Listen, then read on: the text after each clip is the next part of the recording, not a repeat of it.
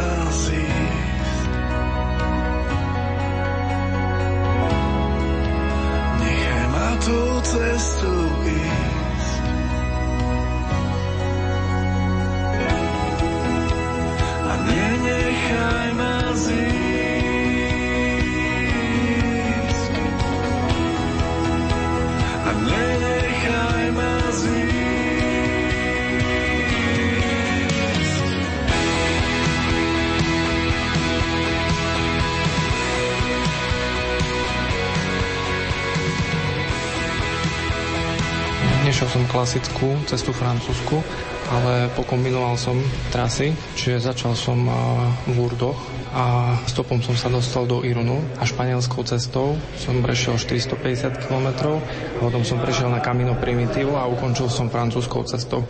Dokopy som prešiel približne 792, približne 800 km. Bez nejakého auta, len tak, že kto vás vezia? Áno, pešo. Trvalo mi to približne 36-37 dní, ale dá sa to urobiť aj skôr, na niektorých miestach som sa zastavil dlhšie. Tá moja púť mala taký marianský charakter, lebo začal som v tých ľuždoch a skončil som na nadevu zatepaný Márie a modlil som sa v podstate každý deň e, rúženec. Pred odchodom som poprosil mojich známych, aby mi poslali úmysly, na ktoré sa mám modliť.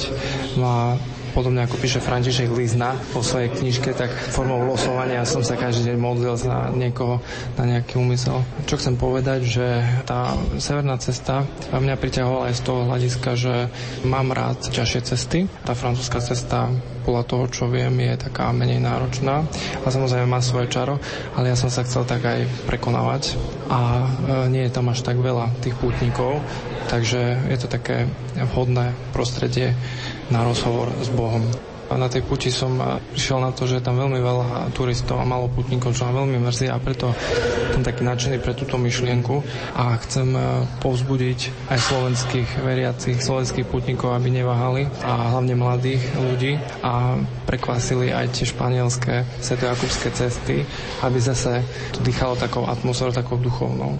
Samozrejme, netreba zabúdať aj na Slovensko, ale ja skôr teda hovorím o tom Španielsku aj v tejto chvíli. Prechádzal som štyrmi regiónmi veľmi Baskicko, Cantabria, Astúria, Galícia. Asi to závisí aj od tej ekonomickej situácie toho daného regiónu, že ako oni investujú potom do cestovného ruchu aj do toho putníctva. a najlepšie podmienky čo sa týka materiálnych e, vecí, boli e, v Baskicku, kde bola väčšina albergov za donatívo, teda za dobrovoľný príspevok. A aj to vybavenie tých putnických ubytovní bolo na, na svojej najvyššej úrovni, s tým, že napríklad mali tam také pekné tiež mykačky, tým, že to je severná cesta, je tam vyššia vlhkosť vzduchu. Potený putník príde na ubytovňu, tak e, je to niekedy problém, proste aby veci preschli do rána, takže vyperie si to ručne, hodí do tej šmikačky, do rána to má suché. Ale tie šmikačky neboli potom v tých ďalších eh, regiónoch, bolo to iba v Baskicku. Ja som už bol hovoriť o takej technickej, praktickej stránke kamína v Ľutine pre mladých. To je také putnické miesto a tiež by som rád začal uh, hovoriť o tej mojej ceste aj uh, ja neviem, na školách alebo v nejakých kultúrnych centrách alebo aj na nejakých iných miestach, kde ľudia majú záujem rozhovor dobrodružstvo s Bohom. Čo vám to napadlo vôbec na takúto dlhočiznú trasu sa pustiť a takmer pešo len?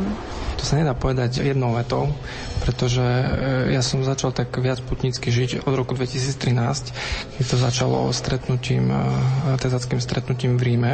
Potom som bol vo Vysokej viackrát, potom v Levoči, No a potom som bol na takej kratšej e, svetojakobskej púti cez oca Vargu jazera.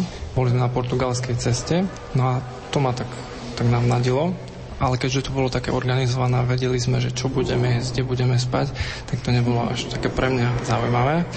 A tak som začal túžiť ako po niečom takom, že po niečom takom, aby som bol viac odkázaný na Boha.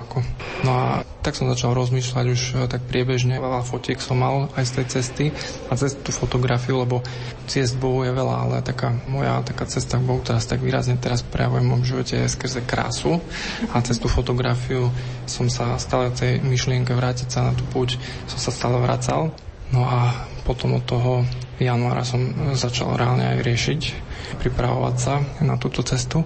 Absolvoval som viaceré stretnutia, kde som sa stretol s ľuďmi, ktorí už boli na takejto púti, či to už bolo stretnutie u Dominikánov alebo stretnutie v Kultúrparku alebo to bola talk show Milana Kovcuna na tému putníctvo. No a priebežne som čítal s prievodcov, pripravoval som sa aj duchovne, hľadal som napríklad nejaké duchovné cvičenia, ktoré by som mohol urobiť počas tej púte, ale nenašiel som.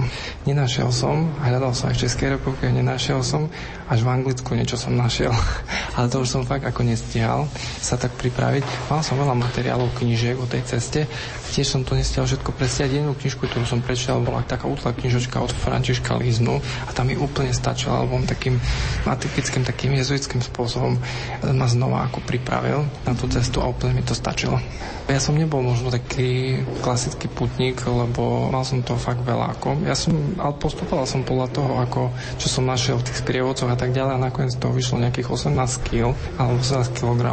To, pritom som mať ešte asi 4,5-5 kg, 5 kg ešte vpredu vo forme kamery, teleobjektív, ďalší objektív a fotopríslušenstvo. Ale za to sa aj hambím, ale aj nehambím. Dá sa prejsť Jakubská cesta aj s 20 kg. Len treba si to správne rozložiť, mať taký kvalitnejší batok, možno stretnúť ľudí, ktorí vám to vedia správne upnúť a potom sa dá prejsť tá cesta aj bez nejakých výraznejších fyzických problémov, otlakov a podobne. Je dôležité sa dobre ako pripraviť, ale ja by som eh, odporúčal putníkom eh, hlavne mať svoju osobnú skúsenosť ako v prvom rade. Trošku si treba prečítať a tak, ale nechajte sa viac tak viesť Bohom a potom si prečítajte tie veci. To bude lepšie, tak toto mi tak sedelo. Môj problém, keď som nastúpil na tú púť, bol ten, že ja som si tak chcel všetko plánovať a tak, že koľko prejdem a tak ďalej. A potom, keď som stretal tých ľudí a som vedol tie rozhovory s niektorými, tak oni mi tak naznačili, že mal by som trošku menej plánovať a viac sa otvoriť pôsobeniu Boha, takým tým emergentným by som povedal veciam. No a ja som tak posluchol, no a skutočne potom som sa tak nechal viesť, neponáhľal som sa za každú cenu. Niekedy boli také situácie, že som musel ísť podľa toho plánu, ale aby som došiel do toho albergu, ale snažil som sa čo najviac nechať viesť Bohom. Lebo ináč by som nestretol tých ľudí, ktorých som stretol a myslím, že som aj mnohým ako aj pomohol.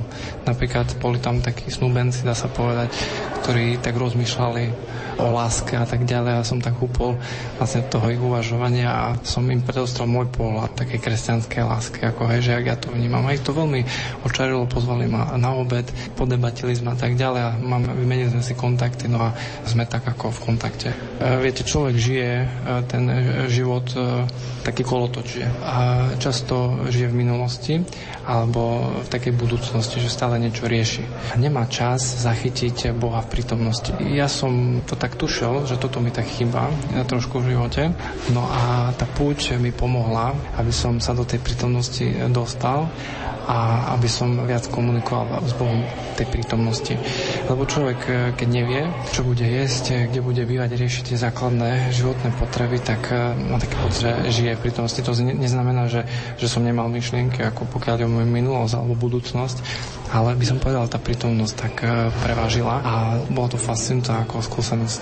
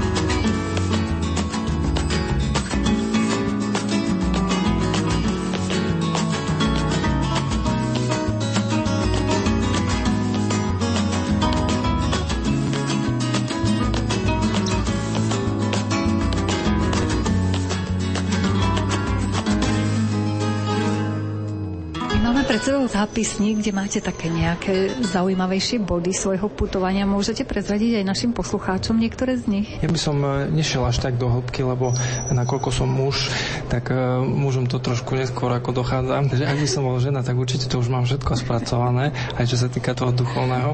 Ale o také 3-4 mesiace možno, keď sa stretneme, môžem vám viac porozprávať. Ale, ale aspoň jeden, dva nejaké také príbehy. Možno by som povedal to, že mal som jeden taký, nie že nedobrý vzťah, ale nedobre sme sa tak rozlúčili s jedným pánom, ktorý žije mimo Slovenska, alebo pôsobí mimo Slovenska. A na tej puti sa mi ten vzťah tak vynoril a pán mi tak predostrel, že to není také doriešené a tak ďalej. A mu hovorím, že no ale pane Bože, ale jak ja si to mám dať dokopy s ním, keď on je stále preč, akože mimo a tak ďalej. No a čudy sa svete, prídem v nedelu, som došiel a v pondelok som išiel po hlavnej a stretol som ho. V ktorom meste? V Košice. Pán Boh okamžite reagoval na túto moju ako prozbu alebo na túto otázku, ktorú som si kladol. Ale musím ešte podotknúť, že bol som s jedným kamarátom na tej hlavnej a nemal som spočiatku odvahu ísť k nemu a sa s ním tak pomeriť. A to mi pomohlo, že som bol s niekým v tej chvíli. Ten človek vedel o tomto mojom probléme a ma tak pozbudil, choď, pomer sa s ním. A ja som eh, cítil, že mám silu tam ísť objať ho, podať mu ruku a tak akože sa mu pozrieť tak do očí a začať tak na novo. Tak toto je taký jeden taký príbeh, že by som povedal, že puť aj uzdravuje, aj keď to bol možno iba taký začiatok toho uzdravovania toho vzťahu. Možno taký ešte druhý príbeh by som povedal, že ja som mal tú kameru, mal som objektívy a tak ďalej. Človek nás zbiera, keď príde do toho Santiago, má ten kredenciál, ja som mal dva kredenciále, lebo jeden som mal z Lourdes, jeden som mal z Irunu, lebo ja som to tak cítil, že puť som začal v tých lurdoch, aj keď nebolo to tak priame, ale chcel som mať proste v tom kredenciáli aj tie lurdy.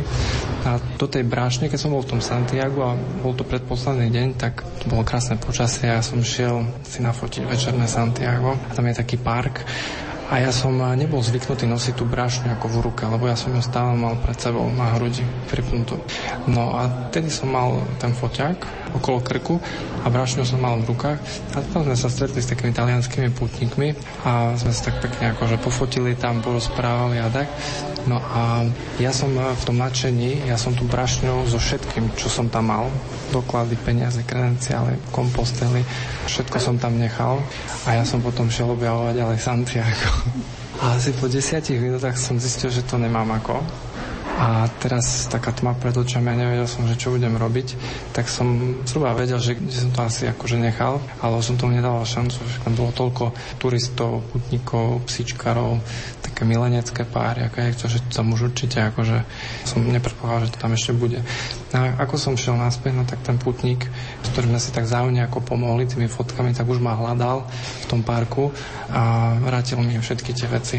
Takže aj som Pánu Bohu ďakoval za to, že to moje úsilie ako nevyšlo ako na zmar, ale zároveň som si tak uvedomil, že nie na týchto veciach ako stojí môj život, že aj keby som to všetko stratil, tak e, nič sa nedie, že život ide ďalej.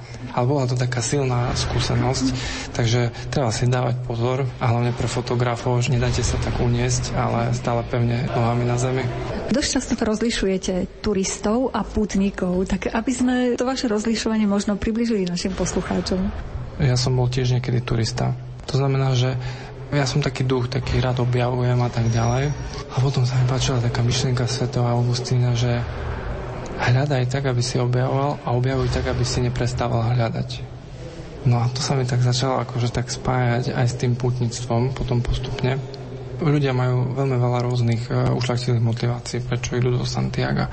Niekto chce napríklad vidieť tie krásne pamiatky, niekto tú španielskú prírodu, niekto chce ochutnať kuchyňu, niekto má nejaký problém, chce si ho vyriešiť, niekto sa chce uzdraviť z niečoho a tak ďalej. To všetko je pekné, ale na prvom mieste mal byť dialog s Bohom.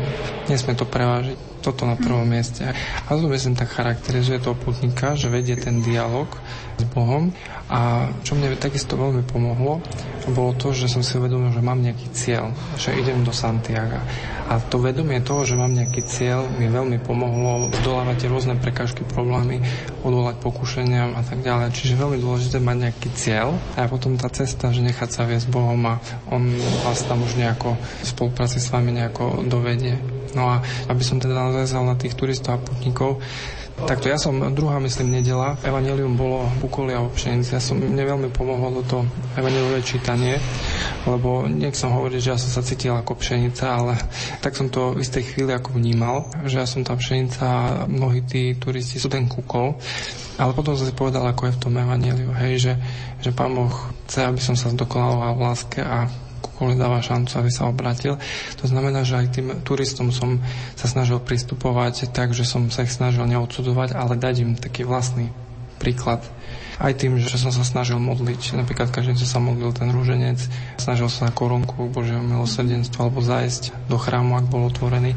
Inak je ten sever Španielska veľmi poznačený e, sekularizáciou. Čo to znamená? To, ako som to ja videl, veľmi ťažko sa bolo dostať do niektorých kostolov. Kňazi, keď slúžil, som si všimol, že to boli väčšinou starší kňazi. Ministrantov som takmer nevidel potom sa mi zdalo, aj som sa rozprával s niektorými ľuďmi ohľadom tých súvislostí, že je tam dosť taká slabá spolupráca medzi lajkmi a kňazmi a doslabá podpora zo strany štátu, pokiaľ ide o církev a o kostoly, o chrámy. Napríklad e, boli tam niektoré také projekty, že na podporu zamestnanosti, taká sezónna vlastne práca na 3-4 mesiace, že v niektorých regiónoch boli niektoré kostoly vlastne otvorené aby bol tam nejaký človek, ktorý vám dal pečiatku vám trošku porozprával o tom kostole. A toto bolo fajn, ale bolo to strašne málo. Bolo to strašne málo a toto som tak ja vnímal ako také minus a som si otázku, že však Španielsko, katolická krajina, ako je možné, že tá realita je taká, aká je tí turisti, keď ste ich stretávali na tej ceste, mohli vás aj tak trošku vyrušovať v tom dialogu s Bohom. Ako ste to vyriešili? Veľmi jednoducho. napríklad chrápanie. Chrápanie v albergoch. Asi nikto za to nemôže, že chrápe. Keď, e, ja keď som vchádzal do tých albergov, tak snažil som, si hľadať v tom albergu také miesto, kde spali ženy ale preto som tak pokladal, že ženy tak chrápať nebudú ako muži, ale aj ženy po takých výkonoch chrápu. Ale čo chcem povedať, že dokumentujem to na tom chrápaní, že mnohokrát sa stalo, že som nemohol zaspať. Ja mám e, kamarátov, ktorí dokážu bez problémov zaspať, keď niekto chrápe. Ja nie, možno nie som zvyknutý, tamto mal som aj štuple do uši, ale nejako mi to nepomáhalo tak e, potom, keď som v noci nemohol spať, tak som sa modlil a aj som nahral niektorých putníkov, že ako chrápu. Ako, a ráno som im to potom ako pustil a neverili, že tak chrápali a aj sme sa na tom potom zasmiali, ale to bolo na tom také zaujímavé, že v počiatku som tak cítil, že som taký naštvaný ako trošku na tých kolegov putníkov, že, alebo turistov, lebo mal som podať výkon, ako hej, ten ďalší deň som bol nevyspatý kvôli tomu, že oni chrápali. Ale práve to, v tom bola tá sila, že ráno vstať, pozrieť sa mu do očí, pozdraviť ho, napriek tomu, že mi urobil taký zlý deň, dá sa povedať. Takže aj v tomto som to videl také požehnanie, že som zmenil ten svoj postoj aj voči takýmto ľuďom.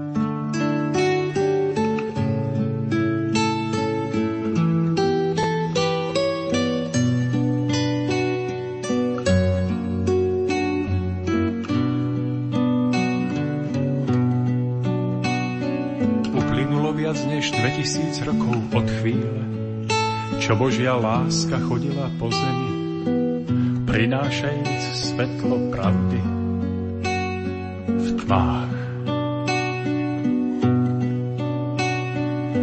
Bola to láska, ktorá liečila i zraňovala.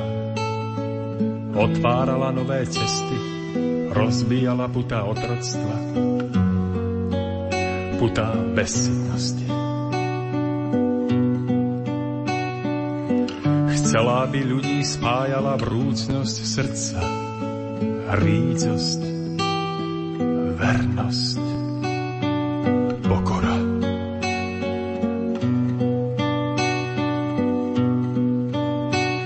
Strnulosť však zvíťazila nad živým cítením lásky.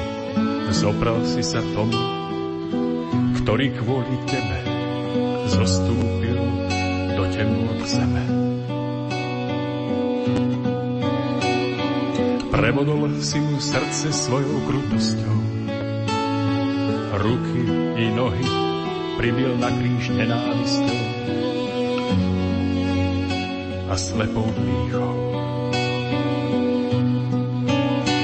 Však on sa na sklonku svojich síl na kríži modlil by ty si žil. On nevinný, on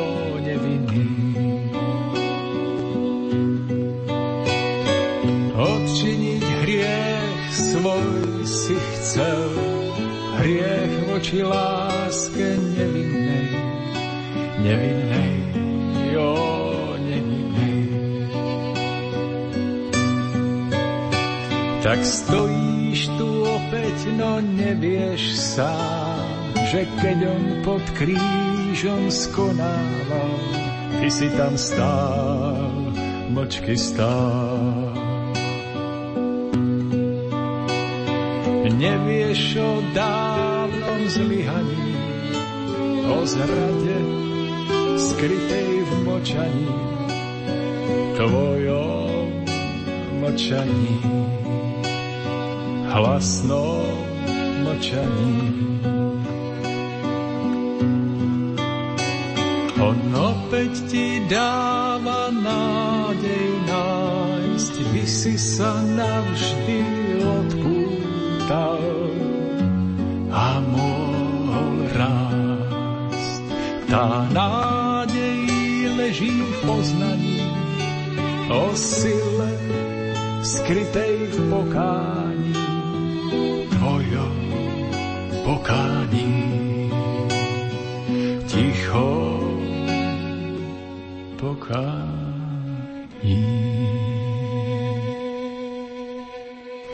Putujeme spolu s Erikom Jurkom, ktorý v tomto roku absolvoval pešiu púť do mesta Santiago de Compostela. Čo sa týka tých turistov a konkrétne nejaké také veci, aby ste si tak vedeli predstaviť, že ako ja som vnímal niektorých e, ľudí, ako turistov boli tie, že boli teda albergy, ktoré to členie môže byť z rôznych hľadíc, ale poviem jedno hľadisko, boli buď cirkevné, buď boli súkromné, alebo boli také obecné.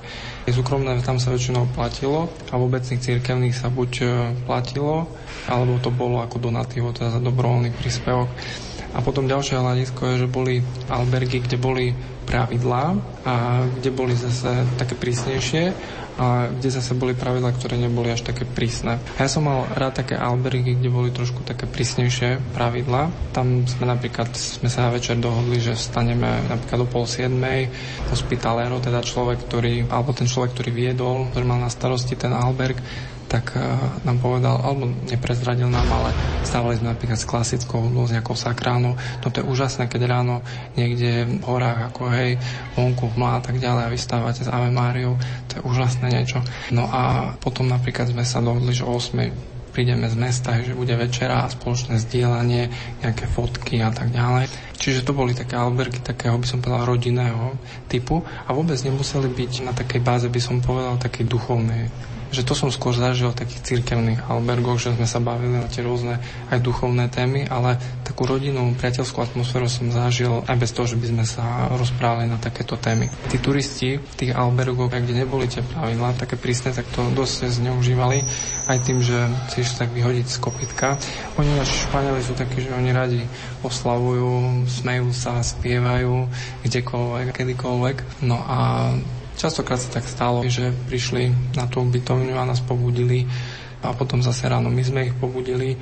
A keď sme museli všetci potom odísť, tak oni to riešili potom tak o tej 8, hej, väčšinou sa tak odchádzalo o 8, že oni to riešili tak, že pozreli, že je nejaká ťažká trasa, náročný terén, tak sadli na autobus alebo do vlaku a sa dovezli na to miesto, do ďalšie miesto toho putovania a počkali, dokiaľ sa to tam otvorí. Stihli sa aj vyspať, ísť aj na pláž, aj popozerať mesto. A my keď sme potom došli na koniec toho dňa, tak sme nemali ubytovanie, často sa také stávalo. Ja som trošku chodil stále neskôr z tej púte, lebo ja som si tak povedal, že nechám sa, ako som povedal na začiatku, nechám sa tak viesť Bohom.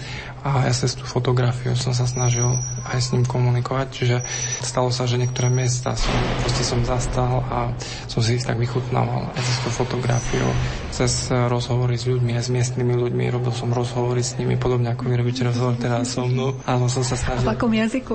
No tak niektorí vedeli tú angličtinu, aj keď tá angličtina, ono, takto, že anglický jazyk e, je teda že vraj druhý, taký dôležitý v Španielsku, ale ja som stretol aj takých e, Španielov, ktorí učia napríklad angličtinu na školách a ja som vedel lepšie ako anglicky, ako oni, takže som bol tak rád, že akože si tak mhm. rozumieme, ale s takými tými miestnymi ľuďmi, ja som za nimi hlavne chodil s tým, že nech mi povedia, že kde sa tu dá dobre nájsť, lebo tí miestni ľudia, oni vedia. V tých informačných centrách vám iba povedia, že aké sú tie národné jedlá v danom regióne, že čo je tak typické ale oni vám nepovedia, že ktoré reštiky, ale tí miestni vám povedia, keď ich poprosíte. A tam, kde chodia vlastne oni, tam je dobre podľa mňa. Takže moja taktika ohľadom týchto vecí bola vlastne takáto. Vy ste si kvôli tomu vybrali dovolenku, alebo ste mali prázdniny, lebo však to kopec dní ste putovali? Takto, že stretol som tam veľa aj učiteľov, lebo tí majú cez prázdniny voľno, alebo cez leto, že teda majú voľno potom som tam stretol veľa Talianov, že vraj tí väčšinou majú tie dovolenky v auguste a hlavne veľa Talianov bolo na kamene Primitivo, asi oni majú tiež radi hory, tak asi tak. A čo sa týka mňa, tak ja som si normálne vybral ako dovolenku.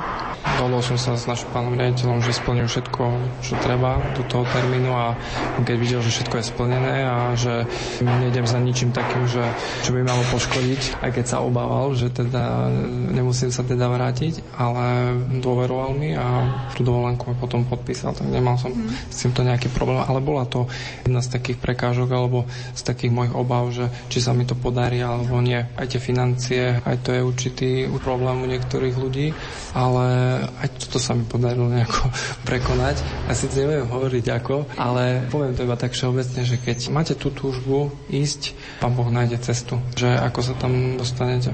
Tak by sme sa aj na tú materiálnu stránku tejto vašej vašej púte pozreli, koľko stojí takéto dobrodružstvo? No takéto dobrodružstvo s Bohom stojí 1850 eur, toľko ma to stalo, ale tam sú zahrnuté absolútne všetky výdavky, aj čo sa týka mobilu, darčekov, poistenia, kompletne novej výstroje a v podstate všetko. Ja som si takú kalkuláciu urobil. Ten mobil som sa snažil používať čo najmenej, to znamená len som si čítal SMS-ky, maily, ale odpovedal som minimálne. Napríklad o páde malazijského lietadla som sa dozvedel no, možno až tak o 10 dní, ako sa to stalo. Takže ako príklad toho, že ako som fungoval. Ten internet sa dá používať normálne ako Wi-Fi hej, v reštauráciách, ale potrebujete internet aj vtedy, keď si chcete napríklad zarezervovať listok na vlak. Ináč odporúčam cestu vlakom zo Santiago do Madridu, keď je pekné počasie a idete cez deň, tak vidíte krásnu nádhernú krajinu, takže toto je tiež taká dobrá skúsenosť. Aj keď ja som zase takmer polovicu, alebo možno viac ako polovicu cesty prerozprával s jednou pani, ktorá pri mne sedela a som sa snažil využiť tu je prítomnosť a sa čo najviac dozvedieť o živote bežných Španielov. Čo ste sa dozvedeli o živote Španielov? Aj pozitívne veci, aj také negatívne. Ja som stretol aj takých, alebo mám aj také informácie, že aj na tej puti boli aj takí ľudia, ktorí napríklad ešte v živote ako nemali stabilnú prácu a majú napríklad 35 rokov, majú univerzitné vzdelanie, ale tá situácia v Španielsku je taká zlá, že majú problém s prácou, tým pádom si nemôžu založiť rodinu a sú sami. Ale stretol som sa aj s ľuďmi, ktorí majú vynikajúcu prácu, ale tí tiež naznačili, že je kríza v Španielsku a firmy ich posielajú, nie sú tie veľké projekty, aj keď to tak cestou vlakom z toho Santiago do Madridu nevyzeralo, lebo všade som videl rozstávané mosty, cesty, tak na krízu to nevyzeralo, ale týchto ľudí zase posielajú firmy do zahraničia, lebo zrejme v tom Španielsku nie sú tie zákazky.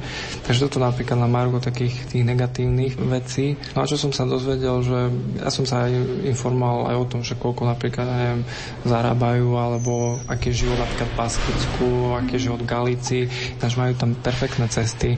Ako ja som tomu nechápal, hej, že aké cesty tam majú, alebo pracujem v oblasti cest, tak to som, som si tiež všímal. Dozvedel som sa takisto, že oni čerpali veľmi veľa eurofondov v tých 90. rokoch a skutočne vybudovali si cesty, letiska, železničné trate, tak to majú na veľmi vysokej úrovni, ale závisí toho znova, že kde Baskicko je na tom určite lepšie ako Galícia. A ja som ináč povedal, že som schudol takmer 10 kg ešte teraz to vidno na mojej tvári, ako ja by som chcel, aby tvár bola plnšia a to brúško aby zostalo na tej úrovni, ako bolo, keď som prišiel z pute, ale jedol som v podstate čo najviac ovocia, a hlavne banán bol vynikajúci, jablka, Paraguaja napríklad, a aj figy som jedol, pomaranče, kiwi napríklad. To je tiež dôležité možno spomenúť, že je dobre si naplánovať cestu tak, aby ste sa po ceste najedli napríklad, že keď napríklad dozrieva ostružina, to tam bolo požehnanie. Potom napríklad pil veľmi veľa mlieka napríklad, mne to pomáhalo potom džus čerstvých pomarančov, to je také typické španielské, croissant, sendviče, bocadilla. A potom som vyskúšal aj v rámci jednotlivých tých regiónov aj také tradičné, typické jedla, napríklad v Cantabri to bolo košido montanež alebo v Asturii Favada alebo v Galicii to bola galicijská polievka alebo pulpo, tak to sa to volá. To sú tie chobotničky, paja. Čiže som sa snažil aj takto trošku ísť aj medzi tých Španielov a aj ochutnať vlastne tie tradičné jedla.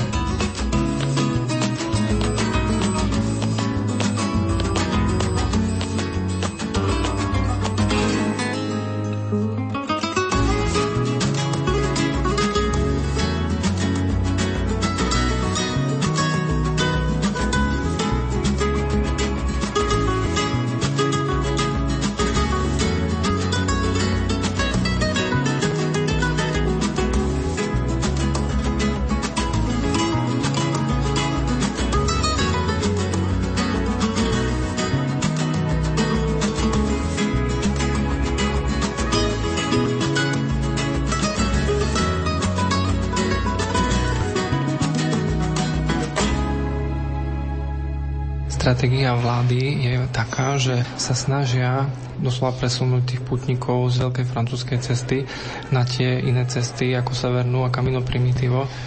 Pretože už je veľmi zaplnená tá francúzska cesta a ľudia z toho nemajú taký požitok a skutočne tých posledných 100 kilometrov, ktoré som putoval tou francúzskou cestou, tak nedá sa to porovnať s tým primitívom a so severnou cestou, pokiaľ ide o ten pokoj, ktorý som zažíval tam a zase tam mal to proste iný charakter a mne to osobne ako nesedelo tá francúzska cesta, čiže potom som si povedal, že dobre som urobil, že som šiel tou kombináciou, ale dobre mať aj skúsenosť tej francúzskej cesty.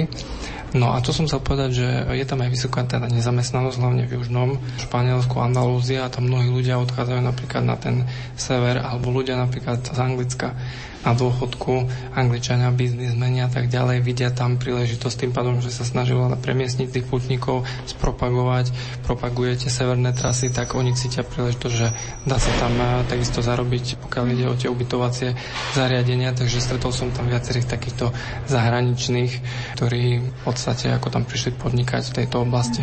Keby ste mali tak shrnúť vôbec to celé svoje putovanie, takú diaľku a pešo, stalo to za to? Stalo to za to, lebo ešte raz opakujem tie čísla. 10 kg, 23 kg som mal zo sebou, dá sa to prejsť aj 23 kg. Otlaky som mal len trošku na začiatku, vymenil som potom obu, nastavil batoh a bolo to v pohode. 800 km, 36 dní, 7000 fotiek mám čo robiť najbližšie 3-4 mesiace. Ale čo sa týka tých fotiek, ešte by som povedal, že rád by som urobil nejaké výstavy a aj napríklad ísť aj tam, vystavovať aj tam, povedzme cez nejaké združenie fotografov, majú tie panely, dá sa nejako prezentovať. No alebo chodiť teda po tých školách kňazov nejakých osloví, ktorí majú birmovancov, alebo si myslím, že to by mohlo zaujímať takýchto mladých ľudí. Takáto cesta je tu výzva ako pre mladého človeka, ako niečo také absolvovať a do Santiago človek, tak sa hovorí, že chodí preto, aby tak objavoval seba samého, tak myslím, že aj ja som tak objavoval seba samého a som objavil sebe takého, viete, takého misionárskeho ducha by som povedal, v istom zmysle, lebo keď som napríklad e, ešte počas vysokoškolských štúdí ako chodil napríklad pracovať cez leto do Škótska a ísť napríklad nedelu na Svetu Omšu, to bol niekedy veľký problém. Lebo som musel ísť autobusom alebo stopovať a ísť napríklad 150 mil, aby som sa dostal na Omšu. Ale som bol možno v takej oblasti, kde to takto fungovalo, ale znova nedostatok kňazov a tak ďalej. Čiže aj tam som to takto cítil, že musím byť e, aj misionárom. Čokoľvek budem robiť v živote, ale ten misionársky duch musí byť ako ešte by som chcel dodať, že čo bolo také, možno čo som mal ja takú obavu, napríklad psy tam sú dosť nebezpečné, tak to nikdy si nerobiť skratky, akože snažiť sa chodiť po tých vyznačených trasách, lebo ja som mal takú skúsenosť, že dvakrát som si urobil skratku a dvakrát na mňa vybehol pes, ktorý zrejme nebol uviazaný kvôli tomu, že tí ľudia asi nepočítali s tým, že tam budú chodiť nejakí putníci a niekedy mi aj pomohlo aj to, že som mal teleobjektív, takže som si zazumoval na toho psa, keď sedel na tej ceste a som sa tak na ňom pozrel, že či ma pustí alebo nie. No väčšie problémy robia malé psy podľa mňa ako veľké. Čiže napríklad e, toto a ešte by som možno podať obraz toho, čo som zažil v Santiago a ako to vidím aj čo sa týka církvy ako vo svete. Lebo ten, kto sleduje trošku médiá, tak vidí, že tá ideológia rodovej rovnosti atakuje aj tie putnické miesta, či už v Taliansku, Španielsku a výnimkou je ani Santiago. Ja si pamätám, že keď som vyšiel zo Sv. Omše z katedrály, tak všimol som si po tých budovách, na tých balkónoch e, sochy na ich mužov a žien v rôznych takých polohách, také zdeformované. To bolo všetko a bolo to také súčasné nejaké umenie. Dúfam, že to bolo iba také dočasné, ale vo mne to vyvolalo takú obrovskú disharmóniu, keď som to zliadol. A trošku som sa pozastavil nad tým, že koľky boli takí, ktorí aj vyšli z toho kostola, zastavili sa na tom námestí a pozerali si tie tú show, ktorá tam prebiehala a možno im ani nevadili tie sochy, ako možno sa nad tým ani nezamýšľali. Jednoducho ja som nemohol. Ja som sa na to nemohol nejako dívať a ja som sa musel vytrediť do tých takých úzkých uličiek Santiago a tam som proste objavil také evangelizačné rôzne skupiny ľudí, ktorí ohlasovali ako Krista v tých úzkých uličkách a hovorili o svojich svedectvách, ako Ježiš zmenil ich životy. A vtedy som cítil taký súzvuk, ako takú harmóniu, že toto je to, čo som hľadal. Ale nie je to takto aj v súčasnom svete, že tá církev je tak zatlačená do takých úzkých uličiek a v tých veľkých námestiach máme tú súčasnú pseudokultúru. Áno, ja by som ešte chcel doplniť, že akých putníkov som stretával na tej svojej ceste, tak Poliaci sú proste všade. Si pamätám, keď sme boli v Arzua v kostole a kňaz sa pýtal, že niekdy ruky Poliaci, Taliani, Španieli a tak ďalej. Jednoznačne dominovali Poliaci. Ale stretol som aj napríklad aj Číňanov, Japoncov, bol tam napríklad Američan, ktorý išiel z Lepuj, stretol som Maďarov, ktorí išli z Paríža napríklad, stretol som uh, veľa Francúzov, Talianov, ale Slovakov, Slovakov som na tých svojich cestách veľmi nestretol, boli tam Česi.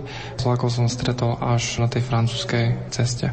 A veľmi odporúčam ísť cez Lugo, cez mesto Lugo, kde je vystavená sviatosť oltárna non-stop už niekoľko storočí. Neviem, či to je bazilika, ale proste ten kostol má také privilegium, že je tam vystavená sviatosť non-stop a to bol tiež veľmi veľký zážitok pre mňa. Ináč som tam stretol mnoho ľudí z Opus Dei napríklad, ktorí sú aj ako slobodní, ale sú takí zasvetení a pracujú napríklad ako sprievodcovia.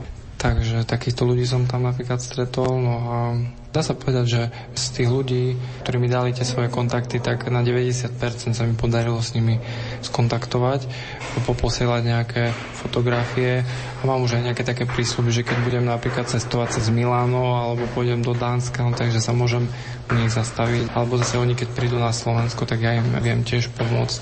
Len s tými ľuďmi niekedy musím komunikovať eh, trošku, trošku možno inak, ako by som možno chcel, lebo sú väčšinou ľudia, ktorí sú takí hľadajúci, by som povedal, že oni toho Boha hľadajú. A ja keby som na nich išiel tak schúrta, ako hej, že tak duchovne, tak uh, myslím, že by mohli mať taký trošku taký strach a ako by so mnou prestali komunikovať. Tak sa snažím sa im trošku tak ako prispôsobiť, však zachovať si takú svoju vnútornú ako tvár.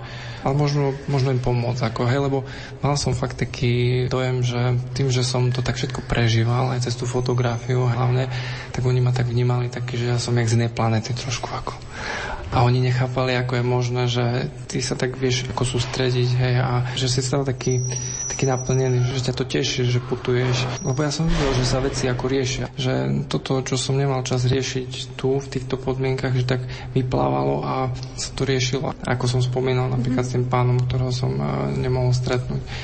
Takže púď uzdravuje a každý potrebuje uzdravenie, no a, a ja sa cítim taký, taký strávší po tej púti a želám to tak každému, aby mal takúto skúsenosť, takúto skúsenosť s Bohom.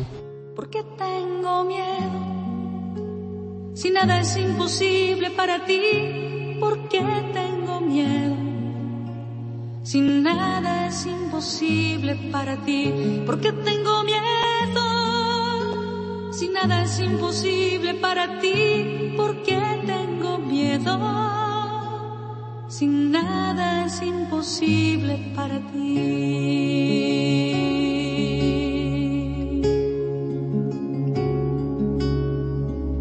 Porque tengo tristeza, sin nada es imposible para ti, porque tengo tristeza.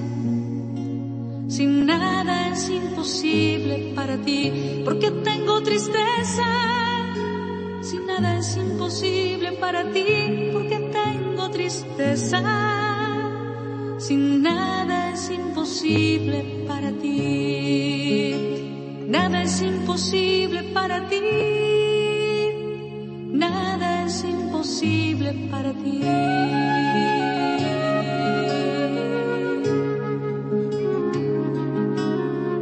Dnes sme s Erikom Jurkom putovali do mesta Santiago de Compostela.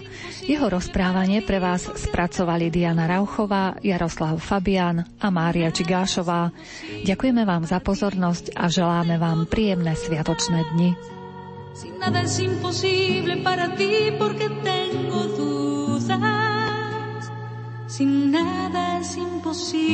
para ti.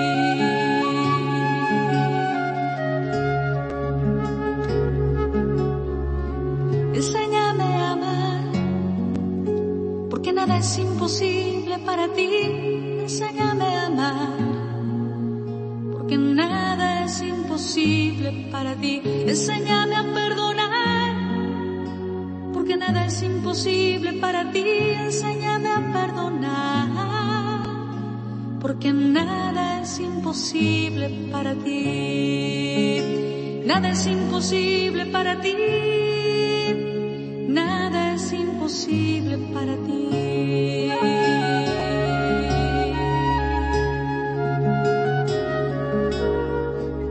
Tú te hiciste hombre, porque nada es imposible para ti, tú te hiciste hombre, porque nada es imposible para ti, tú te hiciste hombre porque nada es imposible para ti, tú te hiciste hombre, porque nada es imposible para ti.